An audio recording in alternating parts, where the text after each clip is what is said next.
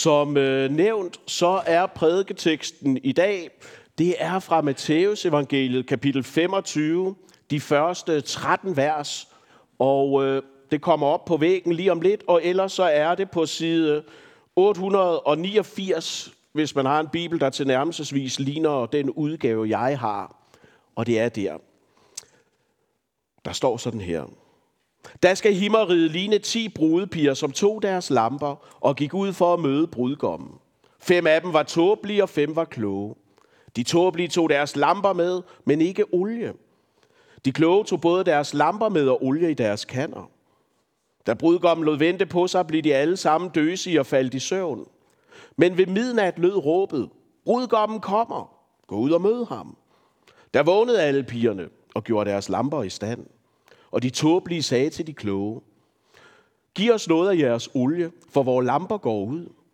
Men de kloge svarede, nej, der er ikke nok til både os og jer. Gå heller hen til købmanden og køb selv. Men da de var gået hen for at købe, kom brudgommen. Og de, der var redde, gik med ham ind i bryllupssalen, og døren blev lukket. Siden kom også de andre piger og sagde, Herre, Herre, luk os ind. Men han svarede, sandelig siger jeg jer, jeg kender jer ikke. Våg derfor, for I kender hverken dagen, dagen eller tiden. Det er Guds ord. Amen. Lad os fortsætte med at bede sammen. Kære Gud og far i himlen, nu beder vi dig om, at de her alvorlige ord, som du har talt, at de må få os i tale. At vi ikke lukker det ude. At vi ikke bare lader det prale af.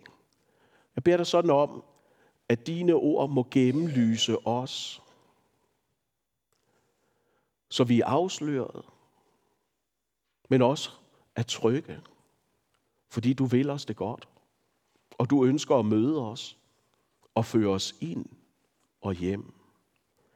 Og Jesus, du ser jo, der er ingen af os, der er kommet fra et vakuum. Der er alt sammen noget, vi er fyldt af. Noget, der optager, noget, der præger, noget, der fylder. Jeg beder dig sådan om, at du må komme og skubbe vores hverdag lidt til side nu, sådan at vi kan høre, hvad det er, du har at sige, og tage imod, du, som du vil give os. Amen. Se, øh, nu ved jeg ikke, hvordan I som øh, sidder her har det med elbiler, om det er noget, I gør det i. Fordi sagen er jo derhjemme, der gør vi det. Fordi konen, hun har købt en elbil for nylig, og det kan en del, vil jeg bare sige. Men der er jo også det, at når man køber en elbil, så følger der noget med. Ikke den her sløjfe, den lod de åbenbart blive derude sådan, men, men der følger jo noget med, der hedder rækkeviddeangst. Og jeg ved ikke, om I så den video, jeg delte på KVS Fritid sådan i starten af ugen, som godt nok er norsk, men det er jo sådan en fremmed accent af LM's, kan man sige, så det går nok. Og jeg ved ikke, om I så den. Så I filmen? Den er jo lidt sjov, synes jeg sådan, ikke også? Fordi rækkeviddeangst, det er jo den her frygt for, kan jeg nu også komme helt frem, eller kan jeg komme helt hjem? Jeg læste en på Twitter skrive følgende, og det, måske støder det nogen, og undskyld for det, men jeg synes, det er vildt sjovt. Han skrev sådan her, hvad er ligheden mellem elbiler og tyndskid? Er der nogen af jer, der ved det? Det er frygten for ikke at nå hjem i tide. og, og så kan man jo spørge, hvad er modgiften imod rækkeviddeangst? Hvad er det, der kan tage frygten fra os? Det er jo at have nok. Og se, derfor er det jo, at vi starter her i dag. Fordi den lignelse, som Jesus han nu har fortalt her i Matteus evangeliet, så handler det jo om at nå helt hjem. Det handler om at komme ind. At nå målet og være på den rigtige side af døren den dag, den bliver evigt lukket i. Så det vi skal se sammen på nu, det handler jo om, at hvis Jesus ikke er på indersiden, sammen med dig, så ryger du ud på ydersiden. Og det handler om, hvordan vi ikke er en fremmed over for Gud, men er en, som er blevet mødt og fundet af ham. Helt tilbage i januar måned, det var nærmest et år siden nu, der gennemgik vi jo Zakarias' bog hernede, og det her vers fra Zacharias' bog, det endte jo med at blive mit årsvers. Et, et vers, der på en særlig måde har gennemvedet mit liv, mine tanker. Og vi så jo, at kongen kommer til dig. For at du skal være sammen med ham. For at du skal være med i hans følge. For julens budskab, det er jo, at Gud blev menneske. For at komme os helt nær. For at opsøge, finde, frelse og føre hjem. Så det er, hvad vi skal se på nu. Men inden vi dykker længere ned i teksten, så skal vi som altid lige have sat scenen for vores tekst. Fordi kronologisk, der er vi jo ved afslutningen af Jesu offentlige virke. I kapitel 24, der hører vi om, at Jesus han underviser på oliebjerget. Han er reddet ind i Jerusalem. Og det, der er hans fokus, det er på den kommende dom, Guds dom. Han begynder med at tale dom over Israel, og så er det som om, han breder perspektivet ud og taler om Guds dom over hele verden. Og når Jesus taler om dom, om fortabelse, om straf og skyld, så kan fristelsen jo nogle gange for os være, at vi holder det ud i strakt arm og tænker, det er godt, de andre hører det. Det har de brug for. Og man er sådan underligt blind over for sig selv. Og vi tager det ikke som en personlig advarsel. Tit så kan man jo opleve, at folk hører domsprædikener med andres ører og med andres liv i fokus. Og det jeg gerne vil udfordre jer til den her formiddag, det er jo at prøve at høre det, som lignelsen siger, med jeres eget liv i fokus. Lad forsvarsværkerne falde, og stil jer et sted, hvor Guds ord kan få jer i tale og, og ramme jer. Med blottet liv og åbne hjerter. Altså den meget kendte Peter Plys filosof, han har engang sagt, at det er nogle gange de mindste ting, der fylder mest i dit hjerte. Og det tror jeg, der er meget livsvisdom i. Men det vi vil gøre den her form, det er, at vi giver os selv lov til at stanse op. Og så lade det største og det vigtigste få lov til at fylde. Og det er jo spørgsmålet, er Jesus kommet ind? Har Jesus taget bolig i mit hjerte? Sat sig på mit hjertes trone. Matthæus han skriver jo ikke om, hvad troen er dogmatisk set. Men han beskriver, hvordan ser troen ud, hvordan tænker den, og hvordan handler den. En af de ting, der er blevet sagt rigtig meget i 2023, det handler om at være på den rigtige side af historien. Det handler det om, når vi drøfter seksualitet og køn, eller senest når Israel og palæstinenserne slås. Så siger man hele tiden, det er vigtigt at være på den rigtige side af historien. Og jeg har bare brug for at sige følgende. Historiens dom over for os, den er reelt set ligegyldig. Den betyder ikke noget i længden for os. For den kan godt udføre med, øh, medføre udskamning i livet her. Vi kan godt blive set på som dem, der er underlige og mærkelige og skøre og anderledes. Og sådan må det være. Gud har ikke lovet, at verden skal elske os, eller forstå os, eller tage os i bedste mening. Men historiens dom kan jo aldrig fortabe os. Det kan, Guds, det kan, det kan kun Gud. Og det er derfor, vi skal lytte og frygte ham, lytte til hans ord, så vi ikke er på den forkerte side af hans dom, den dag Gud ender verdenshistorien. Og derfor er det, at vi skal vende os mod indbydelsen til de her ti brudejomfruer. Fordi hvorfor er det, at Jesus fortæller den her lignelse til sine disciple, kort tid før han skal lide og dø? Det er fordi, han vil gerne sige dem noget. Han vil gerne række dem en advarsel. Han vil gerne vække dem, og han vil gerne, at vi skal være klar. Men inden vi kommer til den konklusion, så er der en forudsætning, vi skal gøre os klar, og det er, at vi skal møde Jesus. Da Jesus han blev født, så var det usynlige. Så, så blev det usynlige synligt, og det blev tydeligt. Og han kom jo for at møde os. Allerede den nat, hvor han blev født, var der engle, der kom ud til hyrderne og sige, gå ind og se ham. Gå ind og mød ham. Allerede der blev tonen sat for Jesu liv. Han var kommet for at møde mennesker, for at have fællesskab. Og det er jo i lignelsen her et gensidigt ønske. Jesus han taler om nogen, som i de ydre er helt ens og uden forskel. De var inviteret til fest, og de ville alle sammen gerne med. Der var et gensidigt ønske om at være sammen. Og derfor var de alle ti gået til det sted, hvor de skulle mødes. De var lydige, de troppede op, og de var klar. De havde forberedt sig. Og så blev de der. Det trak jo ud, og de ventede. Og de lavede ikke en mental uvending undervejs og sagde, så kan det også være lige meget. Det var ikke nogen af dem, der sagde, oh, jeg skal også have noget ud af dagen i morgen, og derfor så, så går jeg nu. De ventede, og de holdt ud. Og det er det første, vi skal have med os. Ikke at give op, når det trækker ud. Vi har lige læst, og senere skal vi også se lidt nærmere på det. Det handler ikke om, hvordan du begynder, men det handler om, hvor du ender. Og advarslen i dag til os, det er jo, at du ikke må leve på troens eftervarme. Og jeg har spekuleret noget på et, til i dag over en af de mennesker, der hørte Jesu advarsel. Fordi det er jo Judas, jeg har tænkt på. Det er normalt mest til påske, jeg har ham i tankerne. Hvis jeg har lagt mærke til det, så har jeg jo næsten altid talt om Judas også i vores skærtorsdagsprædikner.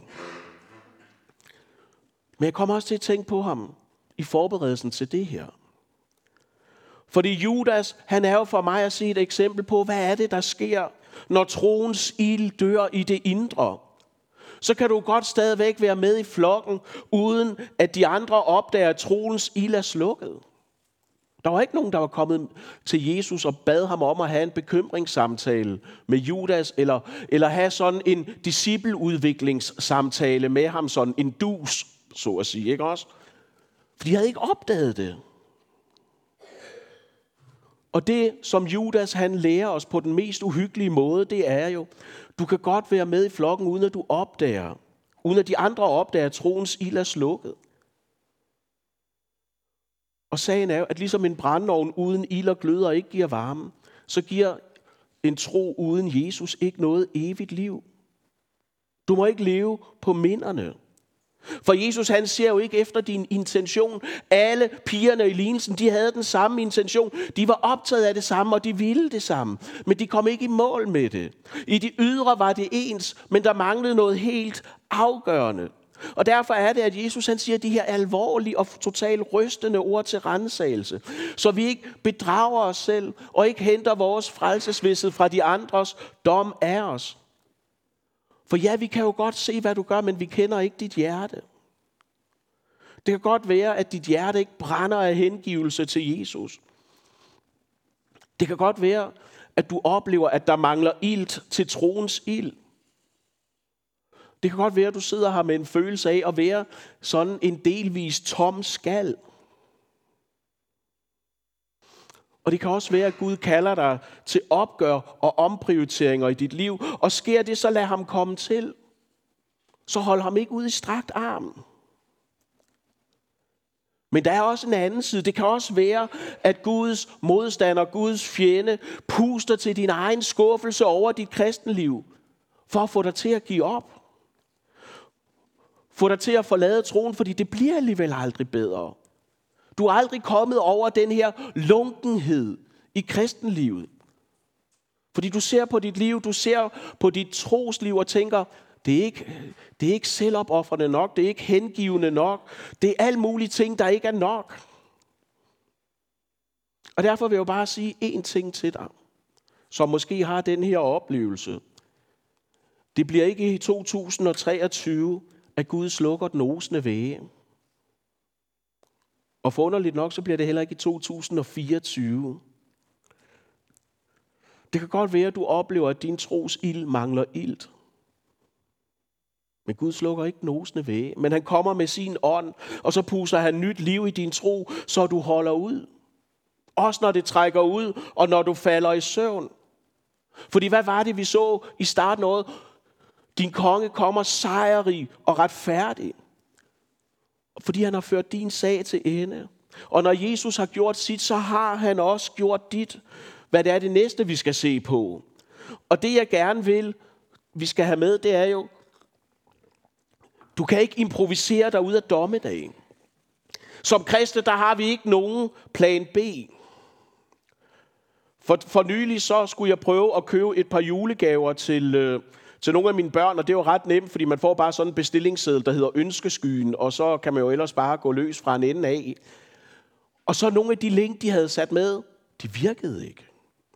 Og det er jo lidt svært at gå ind til ungerne og sige, det den der hest, du ønskede dig, sådan, øh, kan man købe den et andet sted? Og så skal man til at improvisere. Og det går nok, når det er gaver. Men min spørgsmål om det evige liv, så er der ikke nogen plan B. Vi har kun vejen til Golgata i efterfølgelse af kongen, som kommer til os, fordi det er en hjertesag for mig at være sammen med dig. Dit liv er jo ikke som folkeskolens afgangseksamen, hvor du bare kommer op i de fag, som du bliver udtrukket i. Fordi hele dit liv skal en dag dømmes af Gud. Og så bliver det tydeligt for enhver, at alle synder, ikke bare de største og de mest skamfulde og de, de mest alvorlige, men også de små, relativt uskyldige, det vi kalder hvide løgne og andet, bærer fortabelsen i sig. Og det, der er så forunderligt i den her lignelse, det er jo også, at Jesus sætter fingeren på, at det handler ikke kun om, hvad du har gjort, men også, hvad du har udeladt. For på den yderste dag, så vil hjertet blive afsløret, gennemlyst.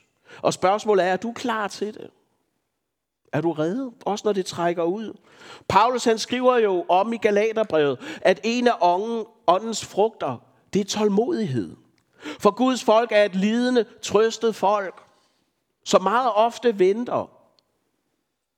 Og selvom vi godt ved, at når man venter, så kan man let blive distraheret, så har vi brug for at have en modgift til utålmodigheden.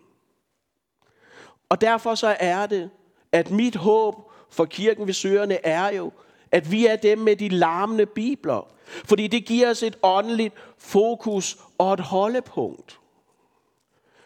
For tiden, så er der måske nogle af jer stadigvæk, der kører rundt på sommerdæk. Er der nogen af jer, der kører rundt på sommerdæk stadigvæk, fordi man kom lige lidt for sent i gang, og værkstedet havde ikke lige tid sådan? Hvis skam, man Marie ikke er, så skulle hun række hånden op jo. Det, må, det kommer til 10.30. Øh, fordi sagen er, når du kører på sommerdæk, og det pludselig ser sådan her ud, som det har gjort i Silkeborg og andre steder, så er du ikke klar. Og du står ikke fast. Og det kommer som en overraskelse. Og når der så pludselig er varslet sne, og alle vil have tid ude på værkstedet, så er der ikke tid. Og det der sker, det er jo, at hvis du ikke er klar, så står du ikke fast. Man skøjter rundt, man mister kontrollen. Og derfor er det så vigtigt, at vi lever af Guds ord, holder det højt, sætter det et sted, hvor det får afgørende, tydeligt, prægende indflydelse på vores liv. Fordi Guds ord, det er vores åndelige vinterdæk. Det er det, der gør, at vi har fodfæste og ikke glider ud eller væk fra troen. Jeg tror, det er kendetegnende for vores tid, og sådan var det virkelig nok også alle andre tider. Men særligt i vores tid tror jeg, at der, hvor vi bliver udfordret, det er på vores tillid til Gud. Om Gud nu også har ret. Vi ved måske godt, hvad Gud siger. Vi, vi spørger ikke længere, som, som Eva i paradisets have. Mund Gud har sagt, nu spørger vi i stedet for, mund Gud har ret. Må, må Gud egentlig har ret?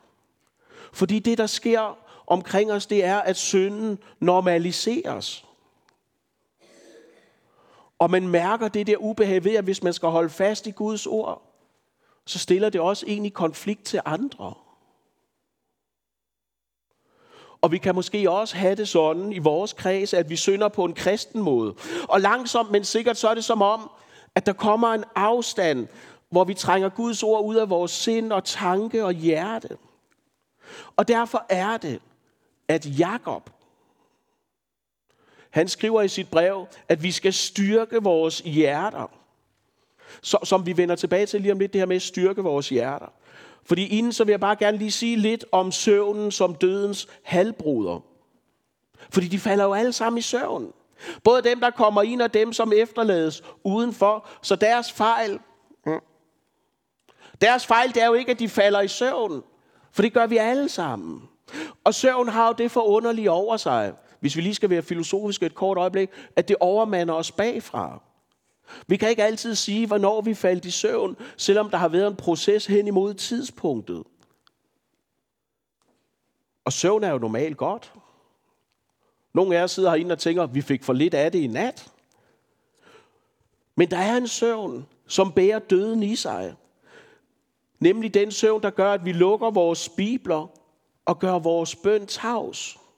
som holder os fra det kristne fællesskab og lukker vores øjne for, at en dag så vil Jesus komme igen for at dømme mig, uanset om jeg er levende eller død til den tid. Og det, som lignelsen viser os, det er noget, som jeg heller ikke har kunnet gøre mig færdig med i forberedelsen til i dag. Fordi mens Jesus gik rundt hernede på jorden, så gjorde han en hel del ud af og sige, at han var nok. At du manglede ikke noget, hvis du havde ham. Jesus siger om sig selv, jeg er livets vand. Den, der tror på mig, skal ikke tørste. Jeg er livets brød. Den, der tror på mig, skal ikke sulte. Han var verdens lys. Den, der følger ham, skal ikke vandre i mørket. Så Jesus er den, der giver lys, liv og næring. Som en understregning af, at hvis du har Jesus, så mangler du ikke noget. For han er virkelig nok. Og det gælder også stadigvæk i dag. Hvis du tror på Jesus, så har du nok. Men det kan blive for sent. For det vi lærer i dag, det er jo, at når Jesus kommer igen anden gang, så er det for sent at få det, du mangler.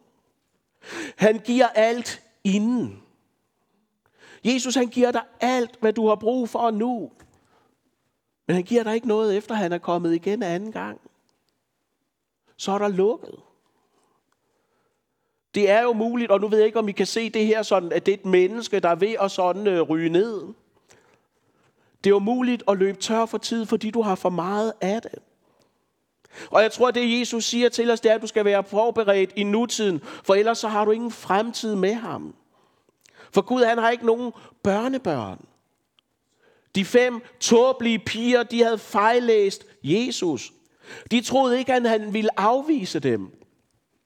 Når de nu havde vist initiativ, når de havde vist handlekraft og skaffet sig det, som de manglede. Men det reddede dem ikke. For det var for sent. Og det redder heller ikke dig på den yderste dag.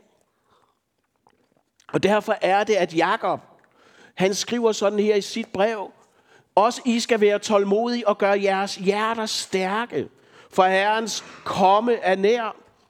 Og så er spørgsmålet, hvordan gør vi det? Hvordan gør vi vores hjerter stærke? Vi ved godt, at hvis vi skal have større muskler, så, og jeg skal lige holde den sådan, så jeg kan blive imponeret over, hvor meget jeg egentlig løfter sådan, ikke også? Kan I godt se det? Hvis vi skal have større muskler, så ved vi godt, at så skal vi jo gøre sådan her, eller ned i fitnesscenteret, eller gør alt muligt andet, der er ubehageligt, men sikkert rart i længden sådan, ikke også? Vi ved, hvordan vi skal træne muskler. Men hvordan træner du åndeligt set dit hjerte? Det er der sikkert mange bud på, men jeg vil gerne give jer mit bud. Måden, hvorpå du træner dit hjerte, det er sådan her.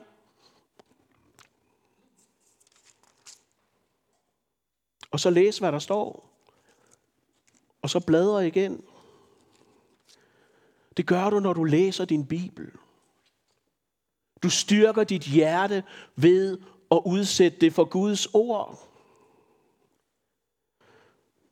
Og det gør du, uanset om du læser Bibelen med øjnene eller med ørerne. Du styrker hjertet ved bøn og sakramenterne. Du gør det ved at være en del af et forpligtet kristen fællesskab, som sammen venter på, at Jesus kommer igen og fører os ind og hjem. Og det er her, vi lander dagens prædiken. Og det gør vi ved at fokusere på den dør, som blev lukket i og ikke åbnet igen. Af Gud selv. Gud selv lukkede døren for dem, der ikke var klar, som var optaget et andet sted, da han kom. Hvad var det, der gjorde, at de fem tåbelige ikke kom ind? Det jordiske holdt dem fra Jesus, og sådan må det ikke gå os. Og derfor taler vi om at være skjult i Kristus, for er du ikke der, er du ikke skjult i Kristus, så er den lukkede dør det, der holder dig ude af Guds frelsende nærvær. Så er den nye jord ikke dit hjem. Og så er der ikke nogen linje med dit navn i livets bog. De bad om at komme ind, og de fik et nej. De fik en afvisning, selvom de var inviteret. De var villige, de var ønskede, men pludselig ukendte. Og derfor så bliver min sidste formaning i den her prædiken om ikke at være en fremmed for Gud. At være kendt i Bibelen, det betyder at have et inderligt fællesskab. Og det havde Jesus ikke med dem, der kom for sent. Og de opdagede for sent, at der ikke er nogen åndelig tillægstid i Guds rige.